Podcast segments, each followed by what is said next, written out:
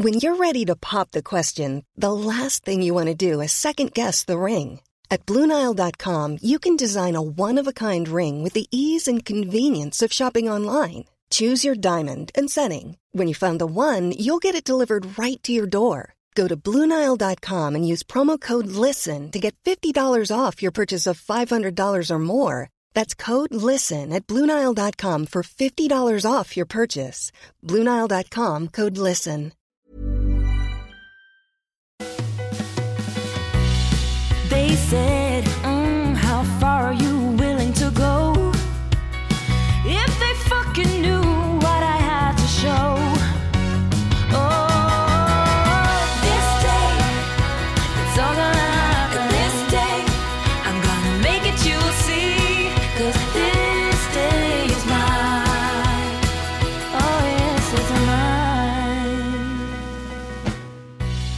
Välkomna till Jobb och karriärpodden.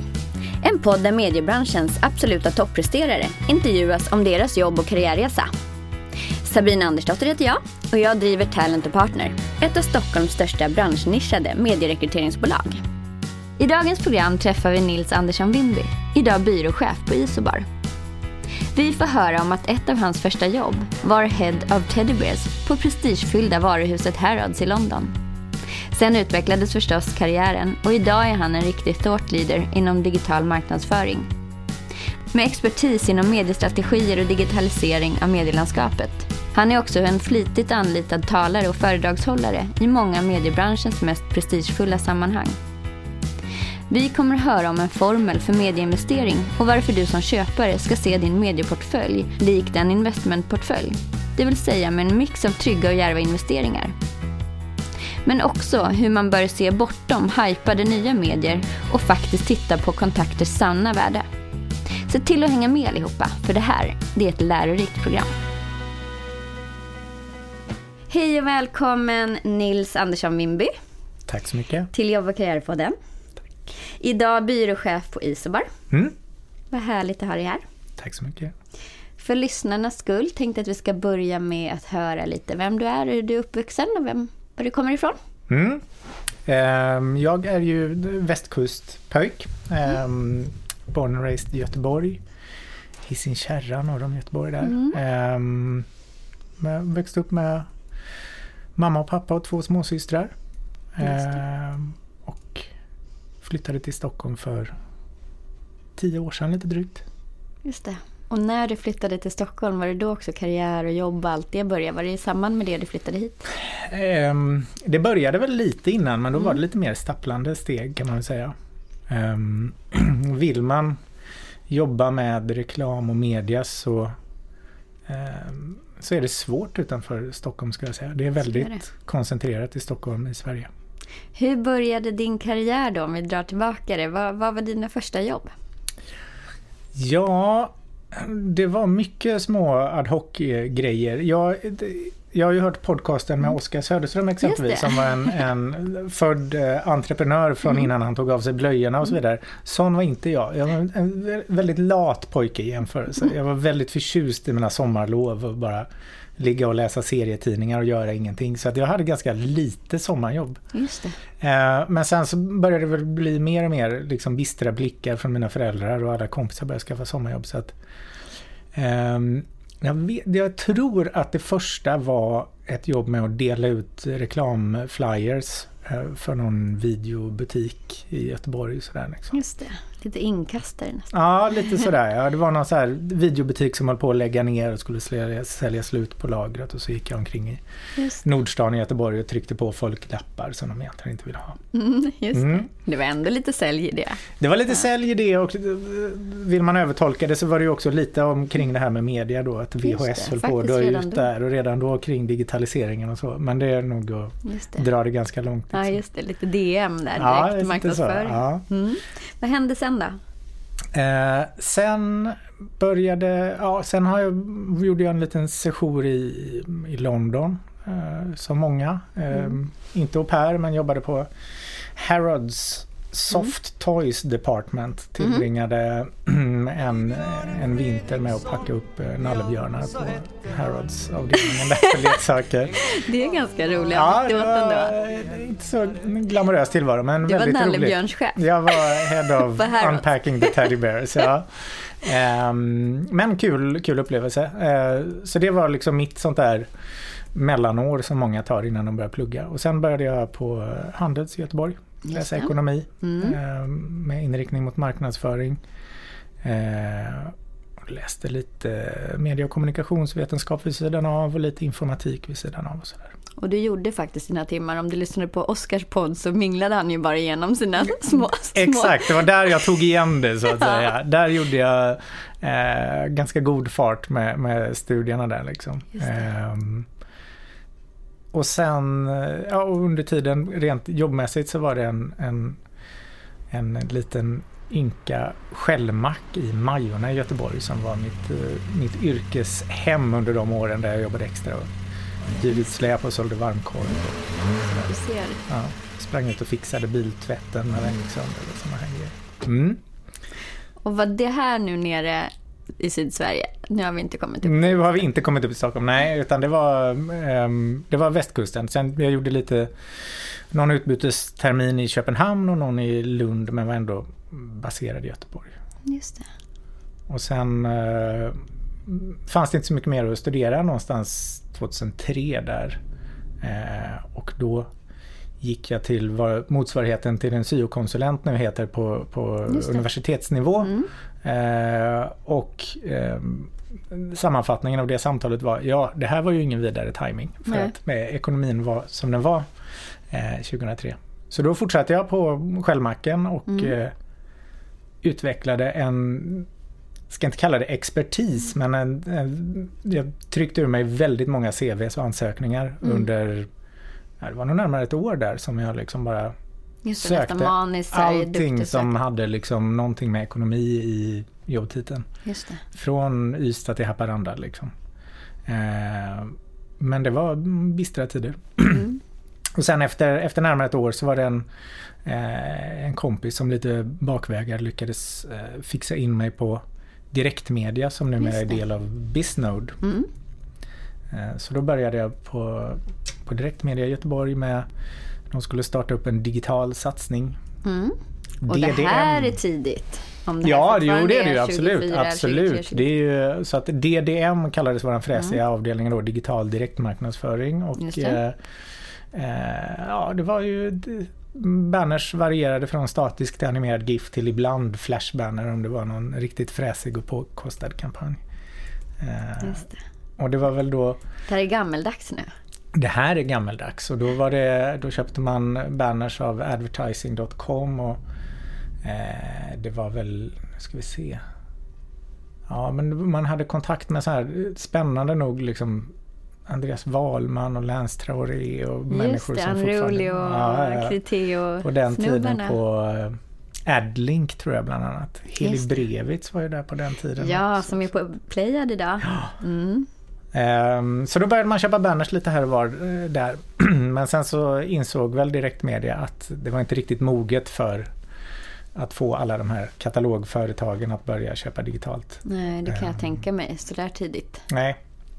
Det var Ehm, lite före sin tid. Så ja, du var var digitalt lite före din tid. Så det här, jag förstår att, att du idag utnämns som digital expert och att du kan mycket. För du har verkligen sett det i sin linda. Ja, på den tiden var det ju, då var man ju inte så specialiserad heller utan då köpte man media och knackade ihop en banner och en landningssida och samlade in svaren och skickade över till kund i en Excel-fil också. Liksom. Så att det var ju...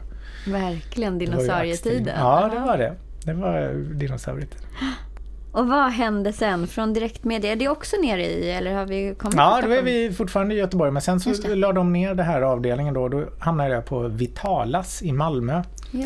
Som är... eh, Blir man någonsin sugen på att prenumerera på betakarotén-tabletter eller omega-3 Just det. ehm, Då skulle man vända sig då till skulle man vända sig till mig för då skulle man få få första leveransen plus, för en krona plus portoexpedition och Så en fli, pass? flispläd på Oh, köpet. vilket eller- erbjudande.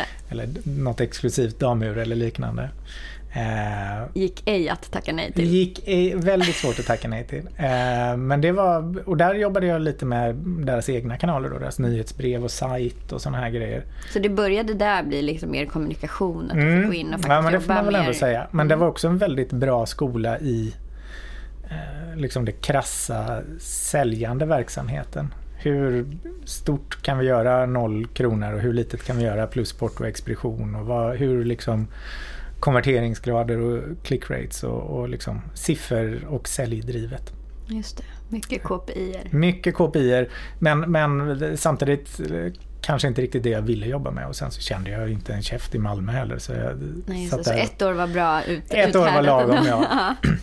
Och sen blev det Stockholm. ja.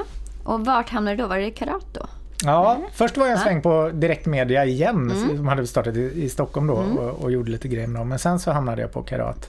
Och på direktmedia, var det ytterligare en förlängning av det du redan hade gjort? Ja, eller var det då, då fortsatte det där och blev lite större i skala och då hade det mognat lite. Liksom. Eh, och då var det mycket roligare men eh, det var ju fortfarande väldigt taktiskt drivna kunder inom en viss bransch som egentligen inte det var inte så mycket varumärke och det var inte så mycket liksom fräsigt och roligt och guldäggigt. Och Ja, det var sådana saker jag lockades av ganska mycket. Liksom. Så Eh, där, därför var det inte svårt att, att locka dig från direktmedia heller då? då? Det var det absolut inte. Nej, och då hade jag en, en eh, kollega på direktmedia som kände Stefan Palmqvist. Mm. Eh, fram till nyligen på Spotify, numera sin egen man så att säga, Mm. konsultbolagen. Eh, och ehm, då hörde han av sig till mig. För då behövde de en, en eh, vikarie för ett mammavik för att ehm, Adela som var på Karato skulle det. på mammaledighet och då skulle någon ta hand om Hotels.com som var den mest taktiska och säljdrivna och eh, siffernördiga kunden de hade. Så då ehm, Så kom du in och fick det kontot helt enkelt? Ja, exakt. Via då, det var väl tre intervjurundor och rigida processer på den tiden. Det var så pass? Ja, va? först träffade Stefan och sen träffade man Stefan och då Peter Cederholm. Mm. PC kallad. Eh, och sen var det en tredje runda med Stina Honkama då som var VD på Karat på den tiden. Men sen kom jag till eh, Karat då 2007. Och det var ju eh, jag brukar beskriva det som, det var som att komma hem. Det var fantastiskt eh, roligt och eh, utvecklande och spännande. Och, lite det man Fantastiskt hade. rätt, Liksom. ja, lite det man hade velat göra ända sedan, eh, ända sedan man pluggade. Liksom. Och trivdes Hotels.com med dig också? Det gjorde de Ja. nog, ja absolut. Men sen så lyckas man ju nästla sig åt andra konton och utveckla och, och, och växa vidare och sådär. Liksom. Eh, så det var en, en väldigt skojig tid, speciellt där i början. Det var, Karat växte som det knakade då, var väl lite beroende på hur man räknar, men det var väl största mediebyrån då. Jag vet att den veckan jag kom in så var det ju kanske sju nyanställda på Karat samma vecka och det blev liksom ett en väldigt ehm, hungrig och eh, utforskande och positiv miljö. Liksom. Just det. Hur känner du att du kunde utvecklas? För du, du har ju utvecklats mycket där. Kan du inte berätta lite vad som hände? Du fick ju nya tjänster och mera förtroenden. Och Mm för Ehm, 2007 också, det här är ju ganska tidigt. Jag Mm. började jobba med medierekrytering 2008, precis i kraschen Mm. där när Lehman Mm. och de mådde lite dåligt i Mm. USA. Eh, och redan då, jag tyckte det var, det var inte helt vedertaget att prata de här uttrycken med, Nej. med mm, alla akronymer i mediebranschen och CPC. Och eh, direktkunderna, om de har mindre karaktär, kände inte till det då. Nej. ens. Så det var men, tidigt. Absolut, och jag tror att det var väl en eh, liksom möjliggörare i det här. Mm. Det fanns inte så mycket etablerat utan det fanns möjlighet att ta för sig och, och vara först med grejer. Någonting som jag Mm. alltid tyckt varit spännande. Liksom, och, ja, men, vara den som vet mest om ett ämne. Eller liksom så. Ehm, och eh, det är också i kombination med, med liksom väldigt mycket inspiration från PC som nämnde då och många andra liksom duktiga på karat som verkligen var thought leaders så fick man liksom ehm, Ja, men man fick lära sig i skolan att det var möjligt att bli bäst på, på någonting. Och samtidigt så fanns det nya ämnen att ta sig an som som det inte fanns så mycket gammal lagrad kunskap om. Det, att det fanns ett tidsfönster att bli bäst för att folk hade inte Ja. anförskaffat sig tillräcklig kunskap om det här. Nej, exakt. Och, och det tillsammans Den enda med... som kunde allt var PC. Den enda som kunde använda PC och så fortsätter det Så naturligtvis. fortsätter det vara. Mm. Ehm, nej men jag tror att det är en kombination av det. Liksom. Det var en rätt tid med det digitala. Det fanns en väldigt positiv stämning på karat just då.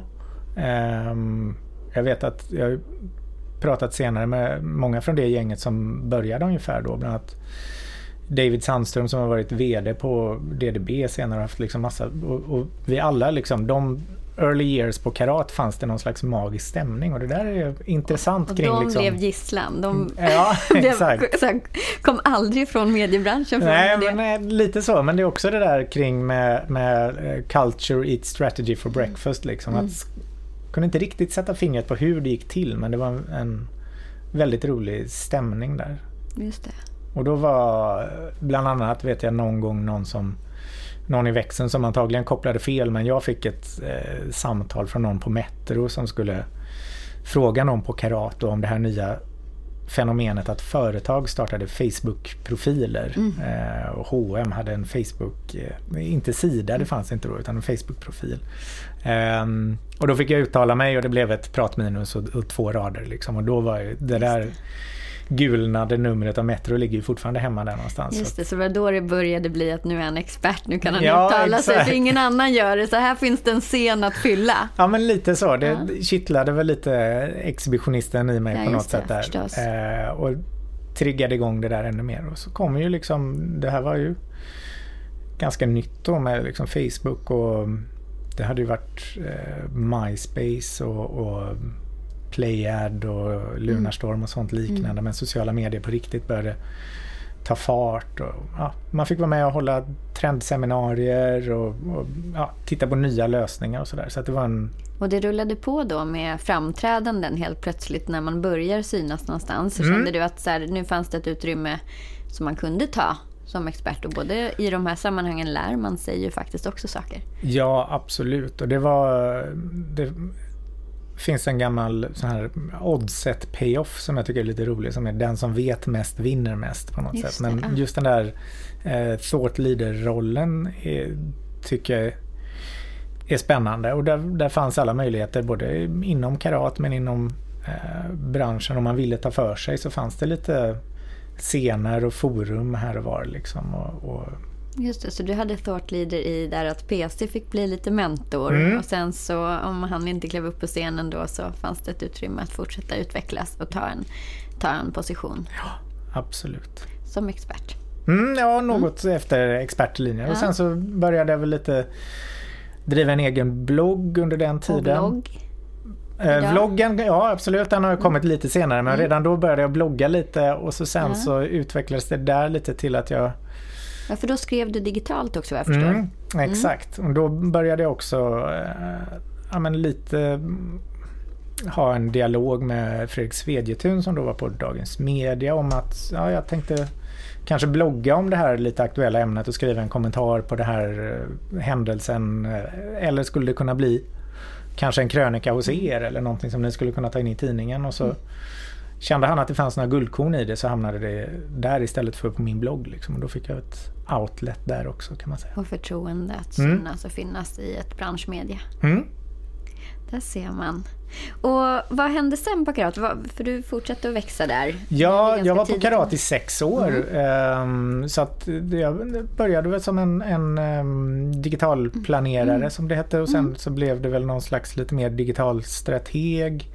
Eh, och sen ehm, Sen tog väl, det är väl, vad ska man säga, det är väl det vackra och samtidigt det lite komplexa med mediebyråer i Sverige att det är så eh, platta och demokratiska organisationer. Så att efter ett tag så om man har ambitioner att växa så tar det slut med vad man kan ta vägen. Det. Eh, och det kände jag lite att det gjorde inom det digitala området. Så då blev jag kundansvarig istället. Mm. Ehm, och eh, jobbade med lite olika kunder, Arla och Bredbandsbolaget bland annat. Eh, och fick testa på den sidan av det.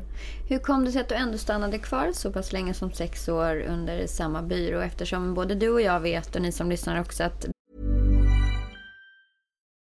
Millions of people have lost weight with personalized plans from Noom, like Evan, who can't stand salads and still lost 50 pounds. Salads, generally, for most people, are the easy button, right? For me, that wasn't an option. I never really was a salad guy. That's just not who I am. But Noom worked for me. Get your personalized plan today at Noom.com. Real Noom user compensated to provide their story. In four weeks, the typical Noom user can expect to lose one to two pounds per week. Individual results may vary. There's never been a faster or easier way to start your weight loss journey than with PlushCare. PlushCare accepts most insurance plans and gives you online access to board-certified physicians who can prescribe FDA-approved weight loss medications like Wigovi and Zepbound for those who qualify. Take charge of your health and speak with a board-certified physician about a weight loss plan that's right for you. Get started today at plushcare.com slash weight loss. That's plushcare.com slash weight loss. plushcare.com slash weight loss. Byråvärlden känns väldigt incestuös där folk gärna Mm. snurrar runt och byter, byter stol eh, på en ny byrå. Men du har ju liksom varit lojal och stannat igen. Ja, ehm, nej men jag tror att det är väl... Eh, dels har jag alltid trivts bra men sen så...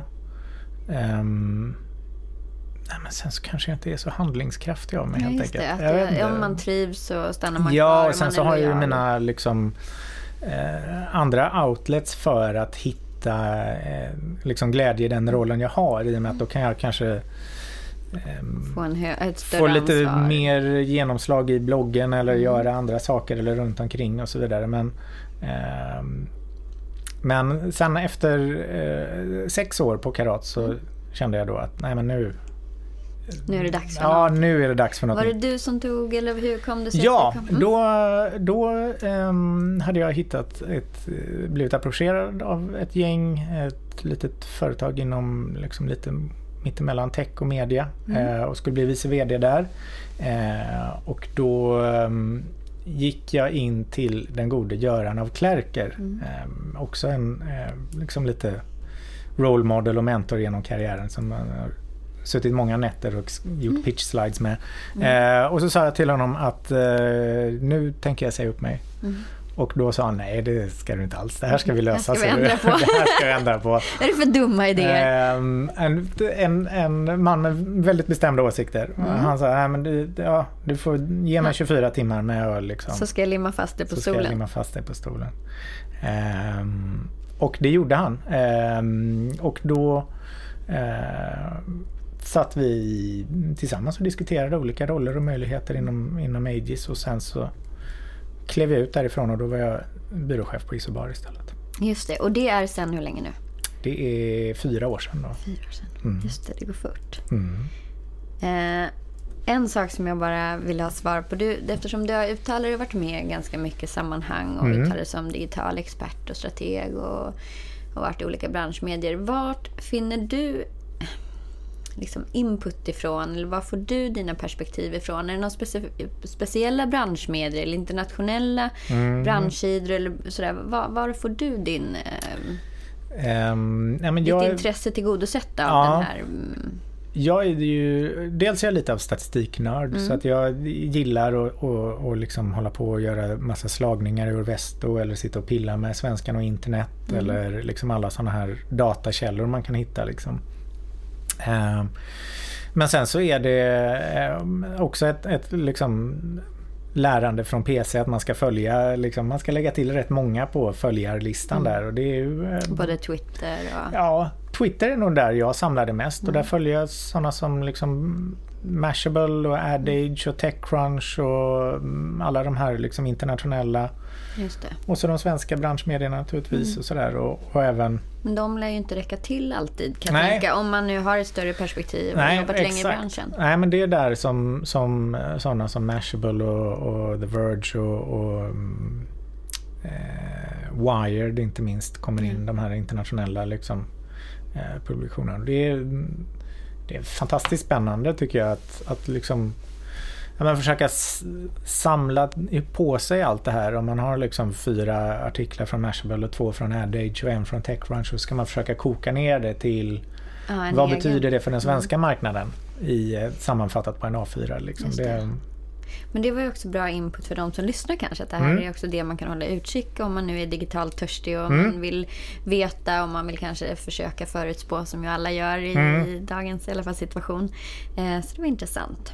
Men då hamnade du i alla fall då på Isobar och Mm. fyra år nu. Vad var största utmaningen med att komma in på Isobar tycker du?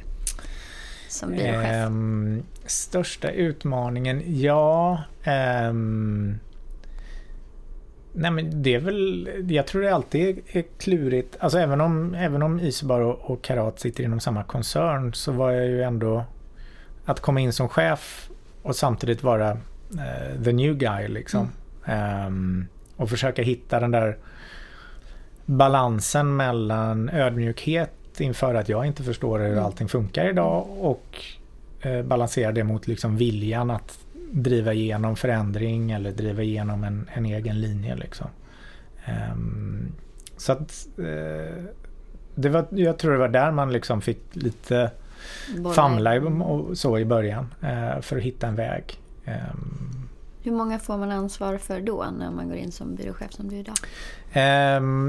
Ja, då var väl kanske Isobar runt 30 personer och då var ehm, en tjej som heter Rebecca Kruse som idag är på Tockabocka. Hon var ansvarig för PR and social-sidan med kanske 10 personer och så hade väl jag ett ansvar för resten så att säga. Just det. Tillsammans med VD Jens Rundqvist som sitter. Och hur många är ni idag? Idag är vi 50 Mm. give or take eh, och tillsammans med ett eh, systerbolag MKTG som håller på med mer med event som är sju personer till. Och kan du inte berätta om Isobar i sig och sen kanske din hjärtefråga? Det kan ju vara till exempel, ehm, vi har pratat lite köpt, ägand, ägt och förtjänat Mm. media och så vidare. Nej men det är väl, och det där är väl Alltså över, över fyra års tid när man, när man eh, lär sig, eller när man så många gånger ska dra vad det handlar om så, så hittar man sina sägningar och ingångar. Ehm, det som jag tycker, den ingången som jag har hittat på Isobar som jag tycker är, är intressant är, handlar ju om det här att jag tror att väldigt många skriver undan på att, under på att digitaliseringen förändrar kommunikation. Och till stor del via det här med liksom omnikanalbeteende, att kanaler växer ihop. Ehm, Det som händer i en tv-reklam går inte att koppla ifrån från en hemsida för folk har sin smartphone framför sig och googlar och går till det bolagets hemsida. Liksom. Och sociala medier och de köpta, ägda och förtjänade kanalerna hänger ihop allt mer. Och, eh, och det tror jag finns en ganska mycket samsyn på. Sen så försöker Isobar vara en byrå som, som möter upp på det ganska bra. Och, Är det huvudsakligt vad skiljer det mot andra? Eller vad skulle Ja, men jag tror, att det, jag tror det är många som försöker svara upp på det men vi har lite fördelen av att vara så unga som vi är. Så att vi har inget heritage av att vara en reklambyrå eller en PR-byrå eller en webbyrå utan vi har liksom vi har tre avdelningar. Vi har webb, PR och social och kreatörer och de är ungefär lika stora och då blir det liksom ett i samspelet däremellan blir det en Mindre jävigt Ja, lite hybrid, Mm. eh, modern kommunikation förhoppningsvis som svarar upp för hur det ser ut liksom, i samhället och i, i medialandskapet i Sverige idag. Eh, Så det, och, och, ja, det verkar i alla fall peppar peppar från hur det har gått den här tiden att, att det är liksom ett relevant erbjudande. Hur tror du att, om vi ska avrunda med någonting som känns relevant, så känner jag att hur tror du att mediebranschen kommer att se ut i framtiden? Det här är någonting som har bollats kanske väldigt mycket. Mm. Men eh, det är kul att höra din syn på vad du tror kommer att hända. Vilka överlever, vilka gör inte? Mm. Hur kommer media se ut? Hur kommer man handla media? Vad är byråns Ja, del i det hela? jag tror i grunden så tror jag att det, är, det kommer vara väldigt mycket krafter som kommer verka i olika håll, åt olika håll parallellt. Det. Jag tror att det, det farligaste man kan göra är att, att överförenkla och säga att mm, allting kommer vara digitalt om Nej, två år eller allting kommer bara vara CRM eller Marketing automation. marketing automation eller, eller Och nu när AI kommer och... Eh, utan jag tror att det, det är flera saker som verkar åt parallella håll. Digitalisering är en sån tydlig eh, Sociala medier naturligtvis. Vissa mediehus kanske inte kommer att äga sin egen kanal utan kommer ta fram innehåll men det kommer att publiceras på en, en kanal som ägs av Facebook eller Google eller liknande. Just Det är en intressant, Intressant, utveckling. Mm. Eh, reklamtröttheten, Mm. vad gör man kring den? Och Just det, adblockers också kanske. adblockers och där finns väl också två parallella utvecklingar. Den ena handlar om att man ska använda digitala tekniker för att kunna göra det väldigt personanpassat. Mm. Ehm, och då ska man göra väldigt många nischade budskap till olika personer.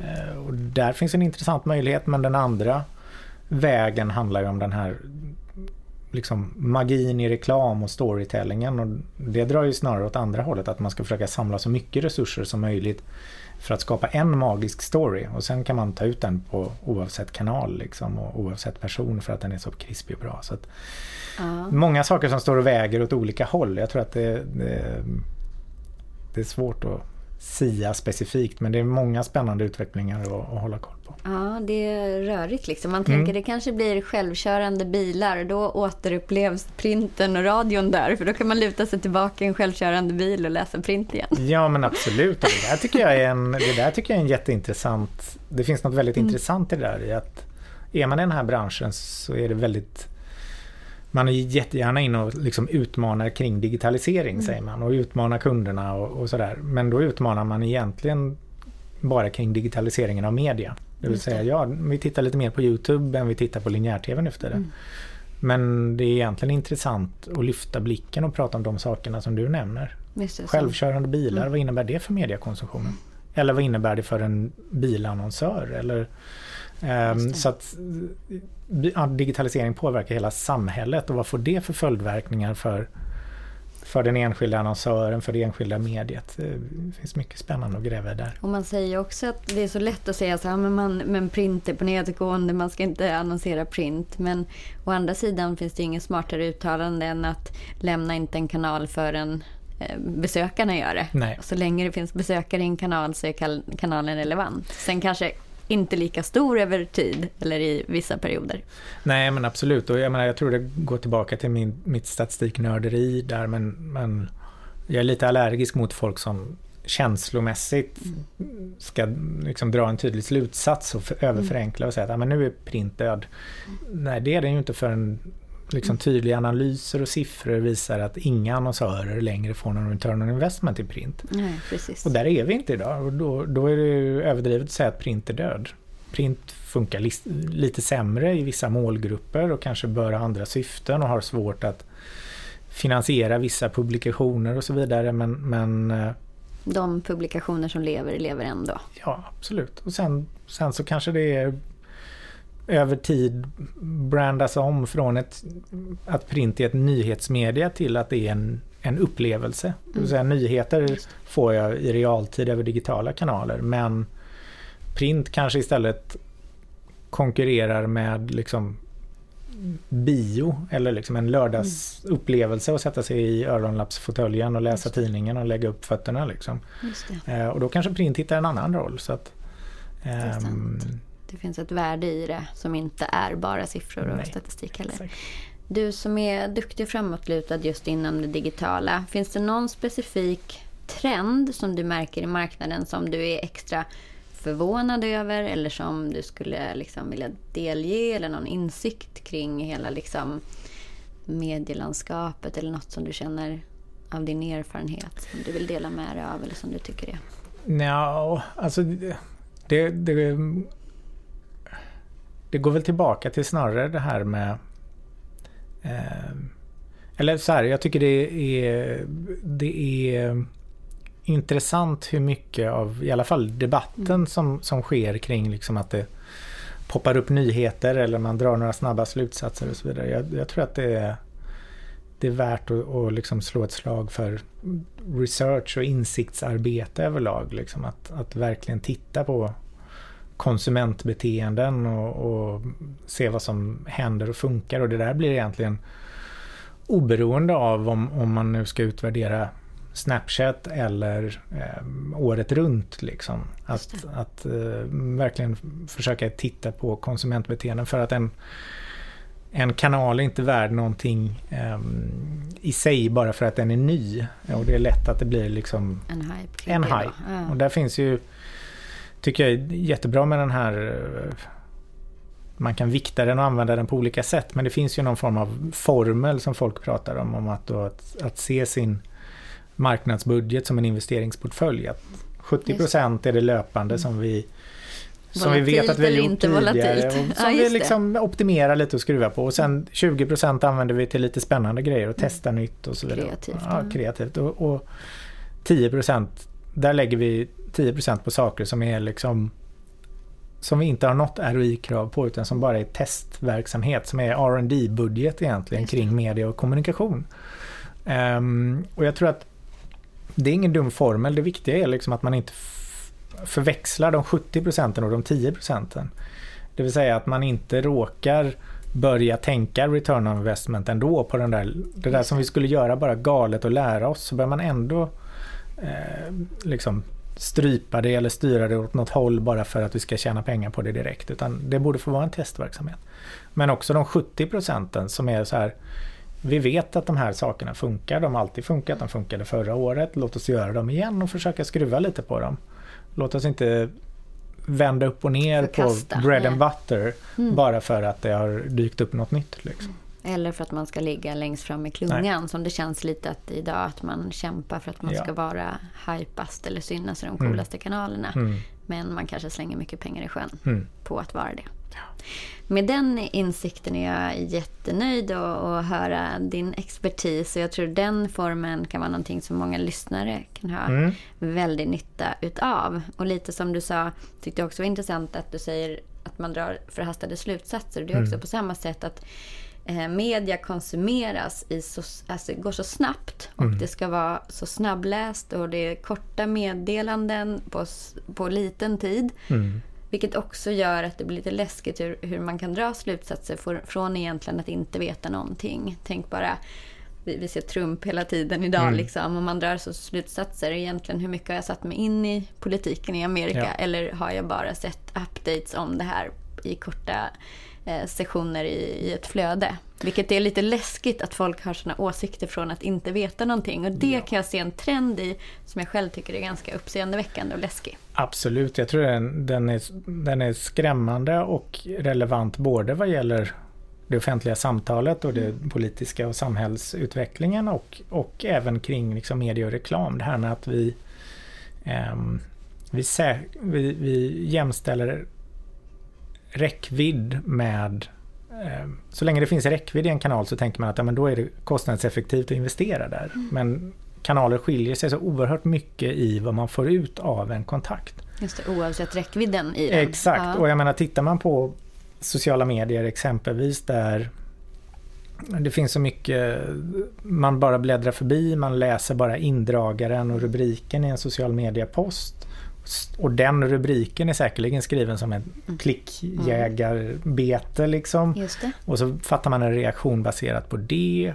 Och utöver det så ligger då liksom hela det här eh, som man har läst om exempelvis i DN nyligen med de här fabrikerna i fattigare länder där de sitter och, och liksom trycker ur sig sensation- sensationsnyheter bara för att kunna tjäna pengar på, på affiliate-trafik och sådana här saker. Liksom.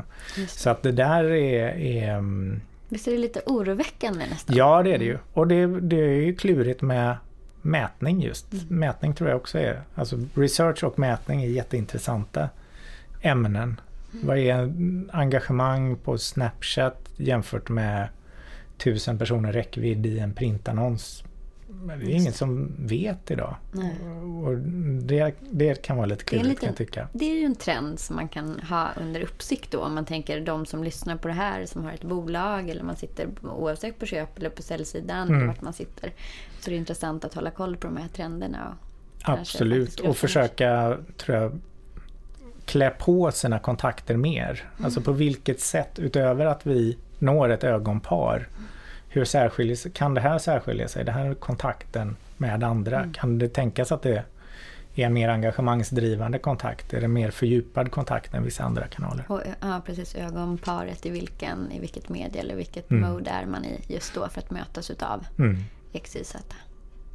Med det sagt så tackar jag så hemskt mycket för att du ville göra oss glädjen att vara med i podden idag. Tack själv. Tack så hjärtligt och tack till alla er som har lyssnat.